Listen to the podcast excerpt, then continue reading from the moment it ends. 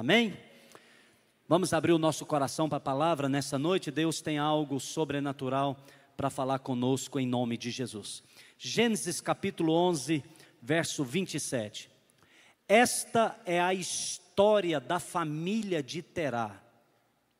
Terá gerou Abraão, Naor e Arã. E Arã gerou Aló. Arã morreu, um dos seus filhos morreu em Ur dos Caldeus, sua terra natal, quando ainda vivia Terá, seu pai. Tanto Abraão como Naor casaram-se. O nome da mulher de Abraão era Sarai, o nome da mulher de Naor era Milca. Esta era filha de Arã, pai de Milca e de Isca. Ora, Sarai era estéril e não tinha filhos. Terá tomou seu filho Abraão, tomou seu neto Ló, filho de Arã, e sua nora Sarai, mulher de seu filho Abraão. E juntos partiram de Ur dos Caldeus para onde? Eles partiram de Ur dos Caldeus para onde? Para Canaã. Então, primeiro quem é, teve a ideia de ir para Canaã não foi Abraão.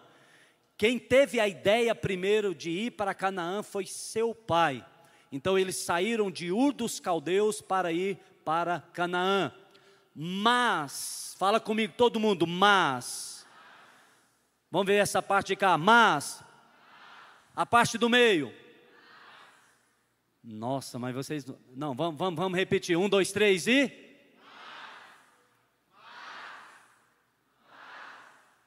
Mas, todavia, contudo, ao chegarem em Arã, estabeleceu-se ali Próximo. Terá viveu 205 anos e morreu aonde? Ele não ia para Canaã, mas morreu aonde? Em Arã. Próximo verso. Capítulo 12.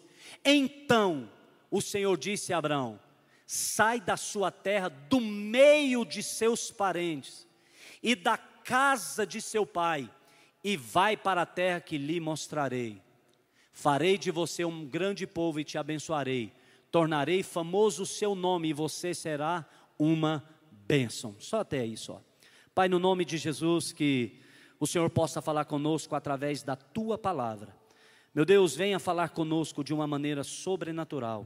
E que essa noite, ó Deus, algo tremendo possa acontecer no nosso meio. Que a boa palavra seja ministrada e que acha uma boa terra, que é o coração do teu povo, em nome de Jesus. Amém? Você já tomou uma decisão que mudou a sua vida? Seja ela por bem, seja ela por mal. Quem aqui já tomou uma, alguma decisão? Quantos maridos aqui já tomou uma decisão escondida da esposa porque sabia que ela não ia aceitar e você se deu mal, né? Muita gente, né? Nós, nós vamos sabemos, né? Tomamos decisão escondida da esposa e já sabe o resultado. Nós precisamos entender que toda decisão tomada é uma semente plantada. Decisão tomada. Uma decisão tomada é uma semente plantada. Isso significa que cada decisão que eu tomo na minha vida, eu gero uma colheita, segundo o fruto daquilo que eu plantei. Vou dar um exemplo. Em 2011, houve-se uma uma, um, desliz, um deslizamento em Petrópolis. 900 e tantas famílias, 300 e tantas famílias ficaram desabrigadas, mais de 900 morreram. E um guarda civil era amigo de um pastor que foi pregar na minha antiga igreja e ele disse: Olha, nós antes nós fomos até as famílias para avisar, dizendo: vai acontecer um deslizamento. E uma das famílias, um homem, ele nos abriu a porta e disse o seguinte: Olha, deixa eu dizer algo para vocês. Da porta para fora, quem manda, quem determina são vocês, mas da porta para dentro, quem manda sou eu. E aquele pessoal dizendo: Olha, mas está vindo um deslizamento. Não tem problema, está decidido, é decisão minha. A minha família não sai dessa casa. Veio o deslizamento, morreu ele e toda a família porque uma decisão tomada é uma semente plantada. Interessante que geralmente nós tomamos decisões em quatro momentos da nossa vida. Primeiro, eu tomo decisão quando Deus me chama para o seu propósito.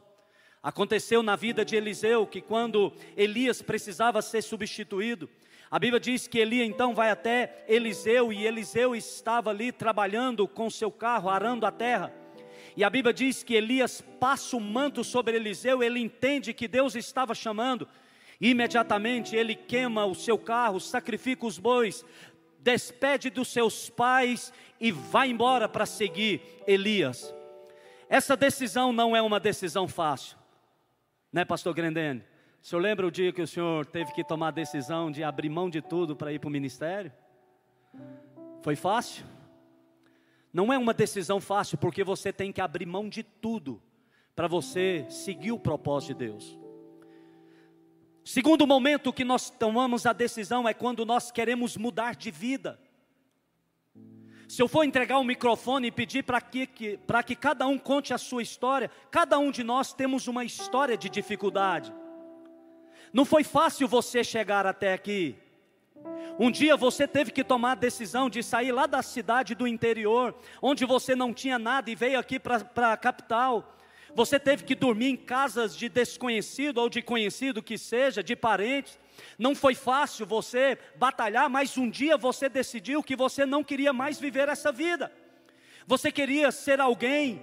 Um dia você tomou a decisão de dizer: Olha, eu preciso dar uma dignidade para os meus filhos, para a minha família. Eu vim de uma família que não teve muitas condições.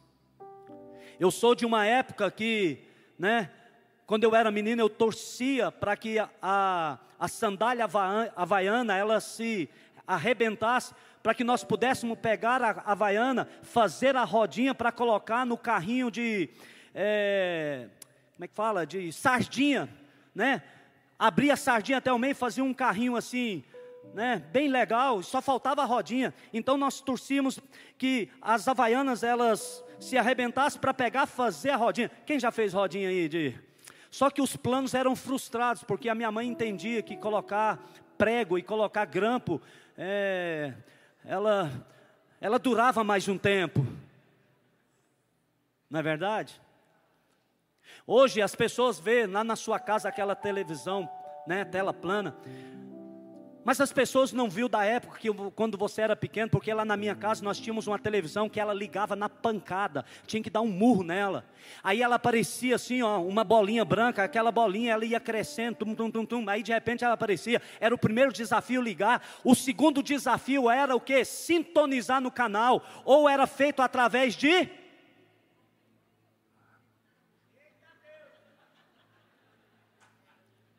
que depois de muitos anos nós fomos descobrir que se o fiapo do bombril caísse lá no, no, naquele tubo, ele explodia. Gente, eu nunca vi uma televisão explodir, isso significa que Deus livrou muita gente.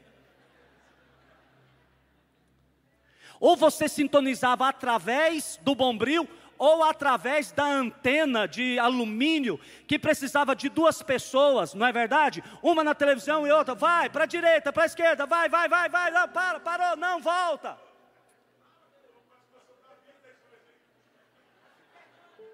É verdade, irmãos.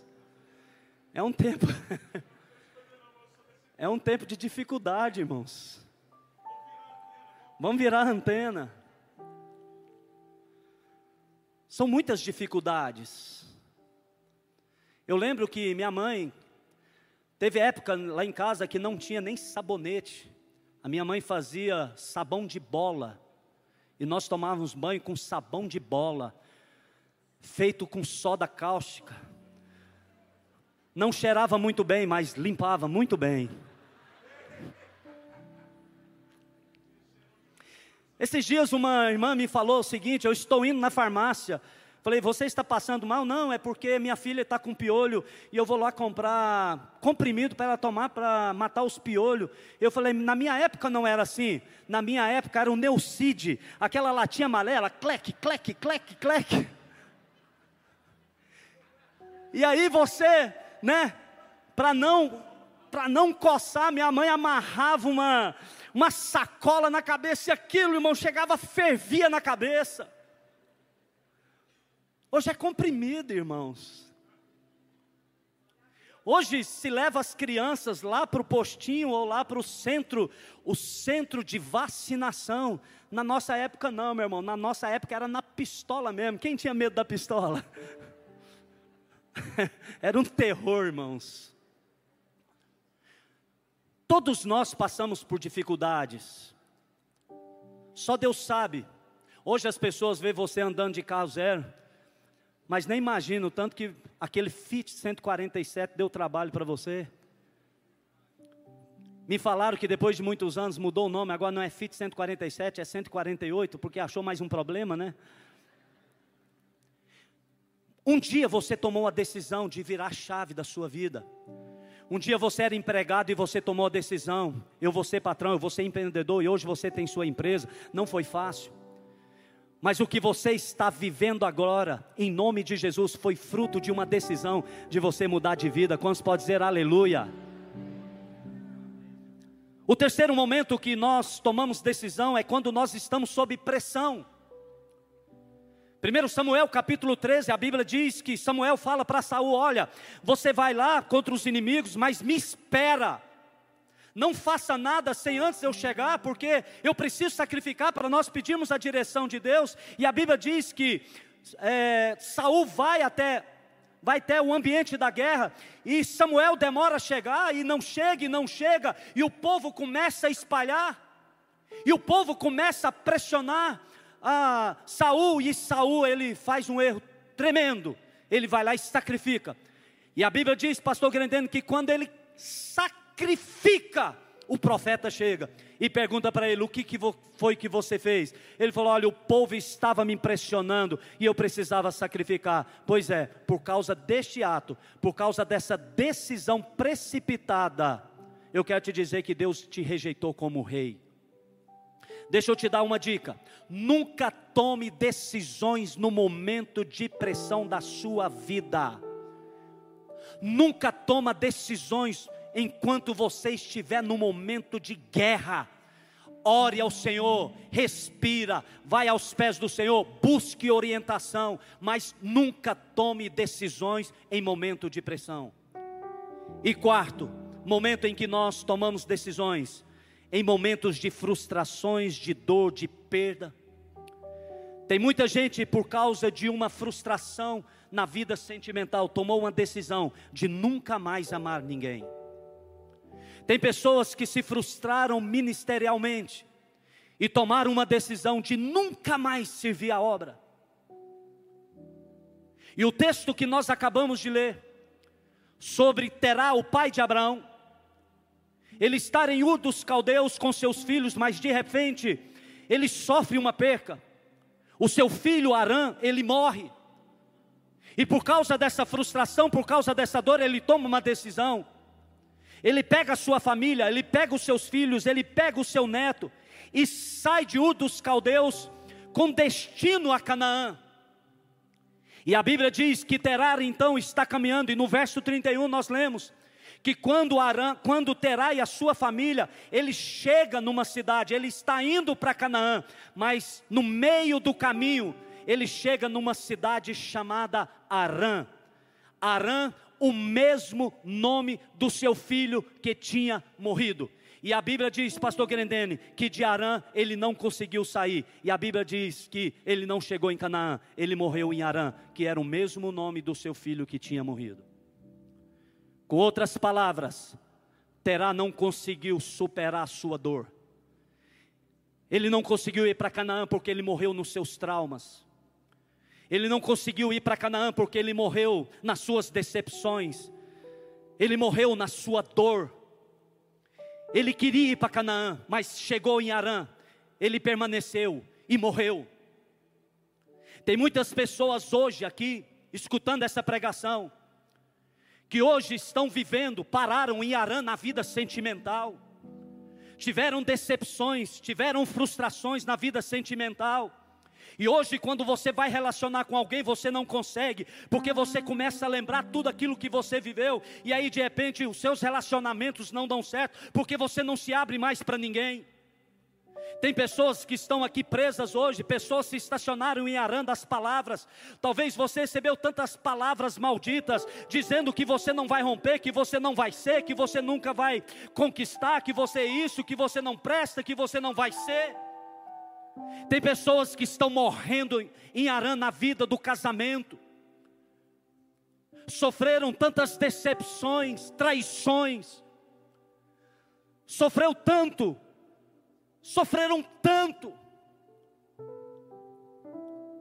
E hoje você não consegue relacionar. Hoje você talvez não consegue se abrir para outro relacionamento. Talvez hoje você está em um segundo casamento, mas você não consegue ser feliz, porque ainda você está preso no arã do casamento antigo. Tem pessoas que estão vivendo, estão presos em arã da culpa porque talvez o seu pai, sua mãe separou e disse para você: você é culpado, você é culpada da nossa separação. E até hoje talvez você carrega esta culpa e você está preso em Arã, você não consegue caminhar, você não consegue romper. Talvez você sofreu um abuso e colocaram no teu coração que a culpa é sua tantas coisas talvez que aconteceu e hoje você está preso em Arã. Você até quer caminhar, você até quer, você até quer ir, mas você não consegue. Por quê? Porque está preso em Arã. Tem muitas pessoas presas em Arã na vida financeira. Um dia você faliu, seu pai faliu, seu avô faliu, e hoje você quer começar um novo negócio, mas os fantasmas começam a vir e a sua vida financeira não vai. Tem pessoas que estão em Arã na vida ministerial, é o que mais tem. Talvez você foi tão abusado ministerialmente. Você foi um homem, uma mulher tão usado por Deus, ganhador de almas, líder, adorador, homem de obra, ponta de lança. E hoje você não consegue se envolver na obra. Porque todas as vezes que você coloca no teu coração, não, eu vou fazer alguma coisa, você, você se pega preso em Arã, você começa a lembrar tudo aquilo que você sofreu, todos os abusos de autoridade, tudo aquilo que você viveu no passado, e aí você até quer envolver, mas você não consegue. Por quê? Porque você está preso em Arã. Tem muitas pessoas presas em Arã, em relacionamento com Deus, porque teve um trauma com o pai um dia um pastor amigo foi pregar nos Estados Unidos e ele estava pregando uma mensagem de fé.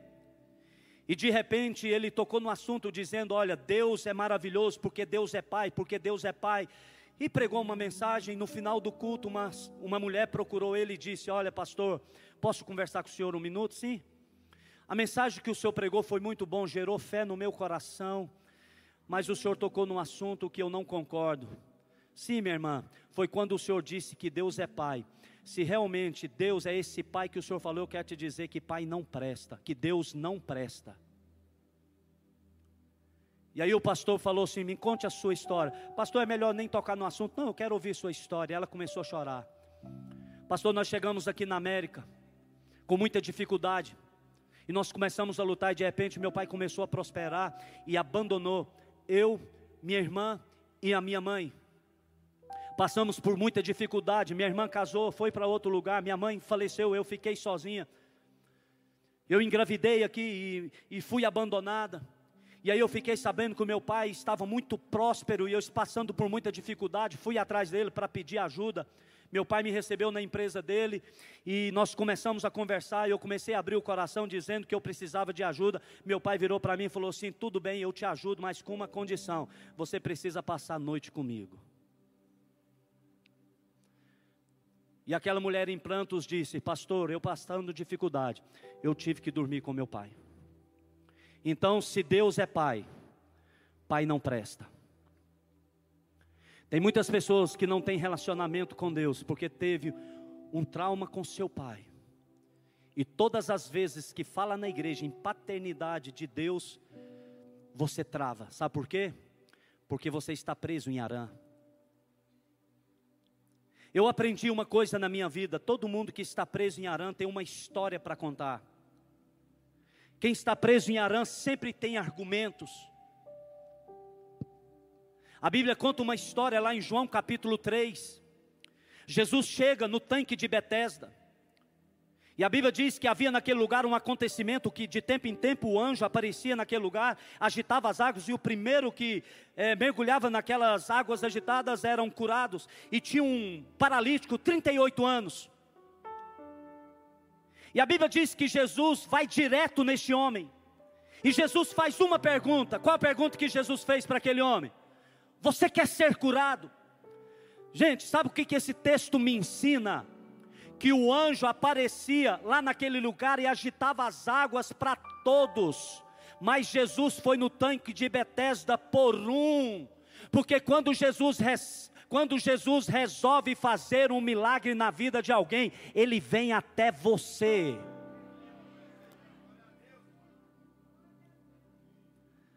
Jesus pergunta para aquele homem: Você quer ser curado?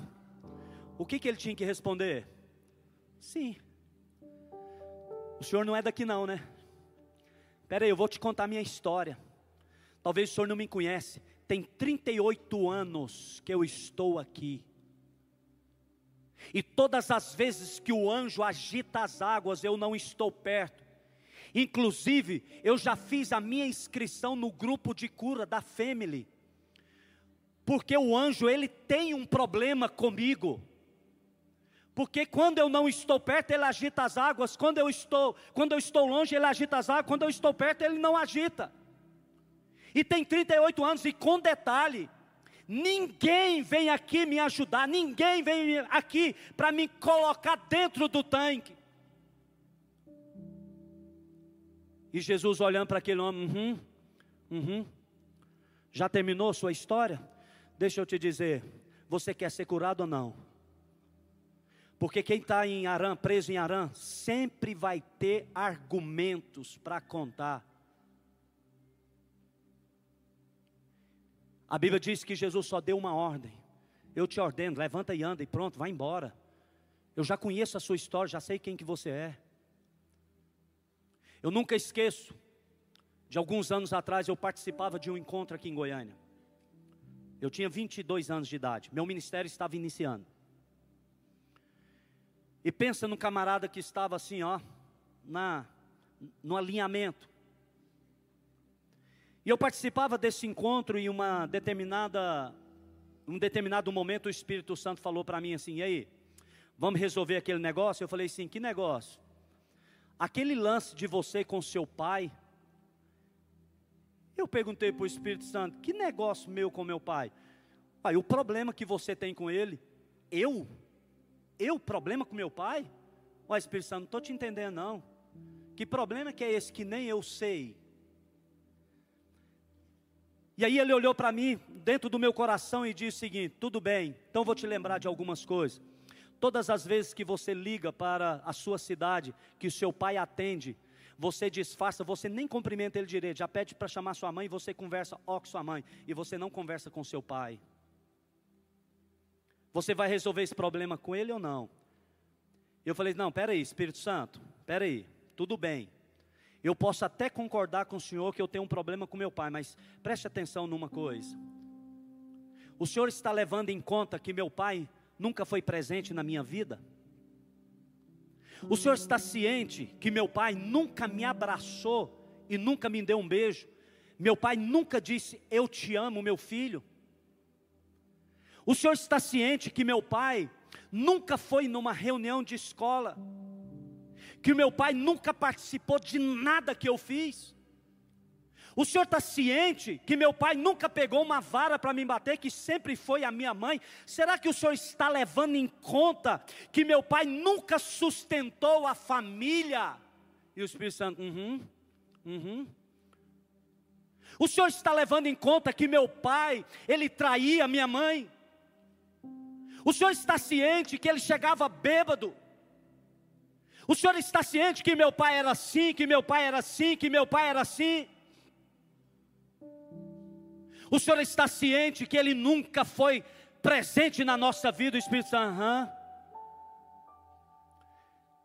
Quando eu terminei meus argumentos, o Espírito Santo só falou uma coisa para mim. Deixa eu te dizer uma coisa. Você está cobrando algo do seu pai, mas ninguém pode receber, ninguém pode dar aquilo que nunca recebeu. Você está cobrando do seu pai algo que ele nunca recebeu do seu avô. Você está cobrando o seu pai ser carinhoso de algo que ele nunca, seu avô nunca foi com ele. Você conhece a história da sua família, você sabe a maneira como seu pai foi criado. Como você está cobrando, você está sendo você está sendo injusto com seu pai. Porque ele nunca pode dar aquilo que ele nunca recebeu. E tem outra coisa, meu filho, eu vou te dizer algo: se o seu pai não te amasse, ele não tinha vendido todas as fazendas que ele tinha, todo o gado que ele tinha, para levar vocês para a cidade, para dar educação, para dar estudo, porque todos os erros do seu pai, mas uma coisa ele fez: ele tentou acertar, ele vendeu tudo que tinha para dar educação para vocês terem uma vida melhor. Aí eu falei assim: tá bom, Espírito Santo, o que, que eu devo fazer? você vai fazer o caminho inverso. Ele nunca teve e você vai provocar isso nele. Ele não teve amor, você vai preencher esse amor no coração dele. Ele nunca disse que te ama, mas você vai ligar para ele e você vai dizer que ama ele. Primeira coisa que eu fiz quando eu saí do encontro, eu liguei, pedi perdão para o meu pai. E falei, pai, eu te amo, o Senhor é o melhor pai do mundo. E fui falando, e fui falando, e fui falando, e fui falando, e fui falando, e fui falando, e fui falando, fui falando palavras de bênção, fui falando palavras de bênção, fui falando palavras de bênção. Eu estava em Arã e não sabia. Terá sai de Ur dos, pra, de Ur dos caldeus para ir para Canaã, mas morre em Arã. Por isso que Deus aparece para Abraão e fala assim: Abraão, sai da sua casa, sai do meio dos teus parentes, sai do meio da tua parentela, sai agora, é para sair hoje, é hora de sair, Abraão, porque se você não sair de Arã, você vai morrer igual seu pai. Se você não sair de Arã, você vai morrer nas mesmas feridas, na mesma culpa, na mesma doença, nas mesmas decepções que seu pai. Então, sai agora, Abraão.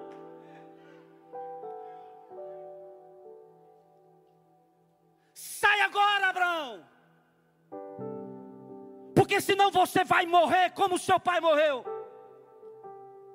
Deus está dizendo para você, igreja, é hora de sair. É hora de sair da arã de culpa, é hora de sair de arã da dor, é hora de sair de arã das decepções, é hora de você sair dos traumas, é hora de você sair. Sabe por quê? Porque tem muitas pessoas que montaram um altar, um altar de feridas, e todo dia ele vai lá ele vai lá prestar adoração. É porque aconteceu isso, porque aconteceu aquilo outro. Preste muita atenção, irmão. Jesus está voltando. Você que tinha ministério e você foi frustrado, está na hora de você sair de Arã e voltar a transbordar naquilo que Deus te chamou. Está na hora de você ser feliz no casamento. Sai de Arã Esquece o passado, esquecendo-me das coisas que para trás ficam, eu caminho para o alvo.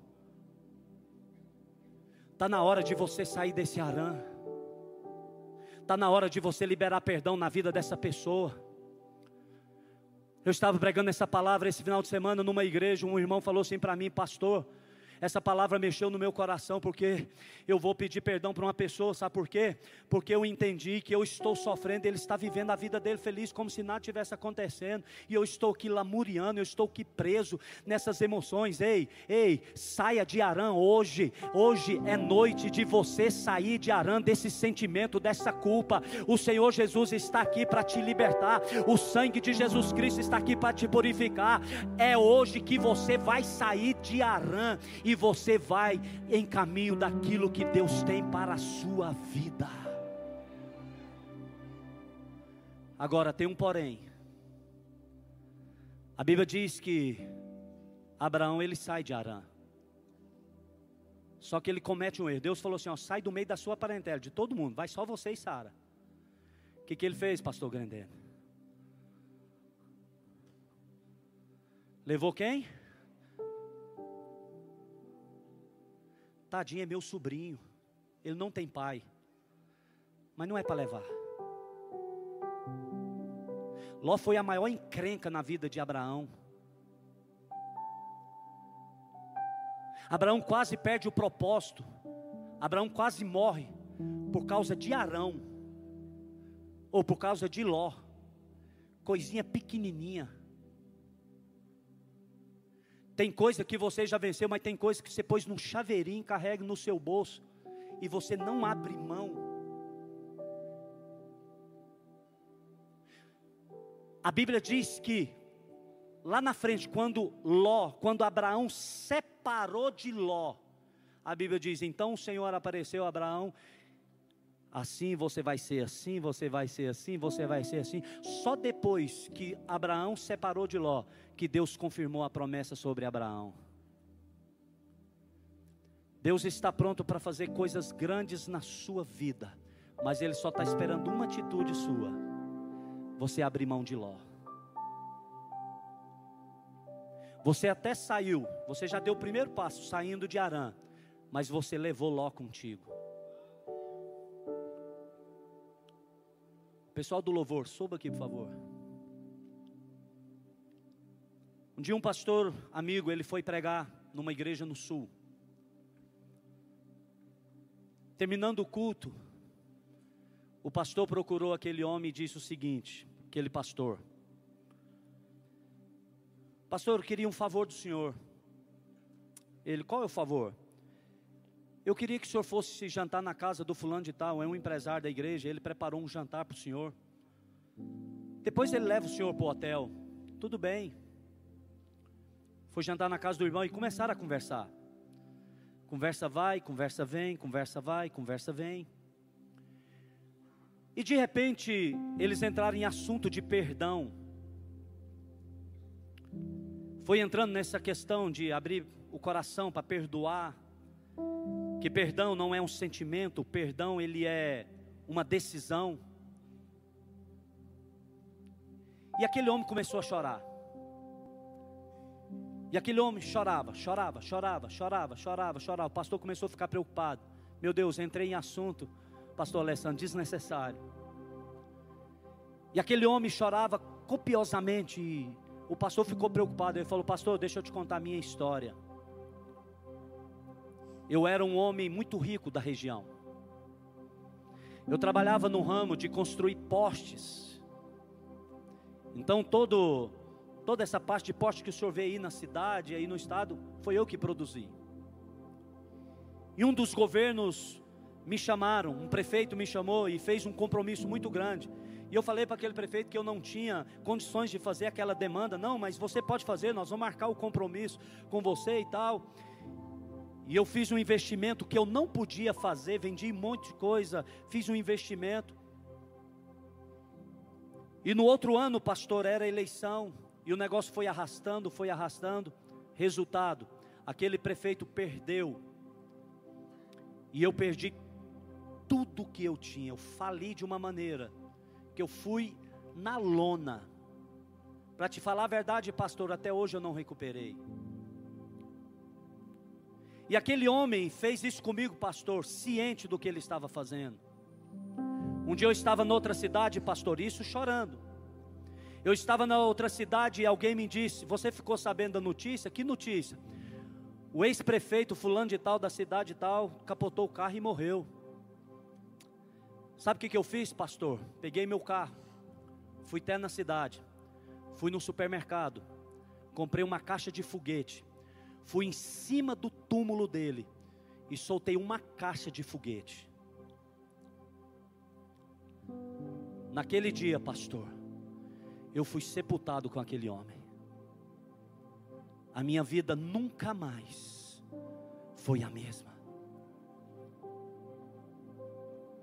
Aquele pastor fez um momento de cura com aquele homem. Deixa eu te dizer algo.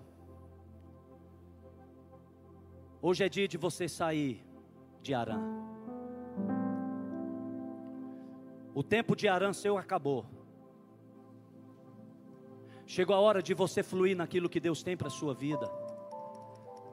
Chegou a hora de você prosperar novamente. Não significa que se você faliu no passado, se alguém te traiu. Tem gente que fala no coração: Eu nunca mais confio em ninguém.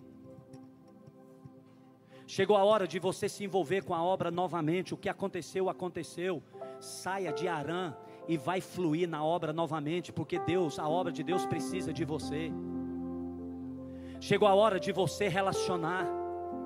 Chegou a hora de você romper, chegou a hora de você conquistar, chegou a hora de você ir para aquilo que Deus tem para a tua vida. É hora de sair. Arã não é o teu lugar. Deus tem uma terra de milagres para você.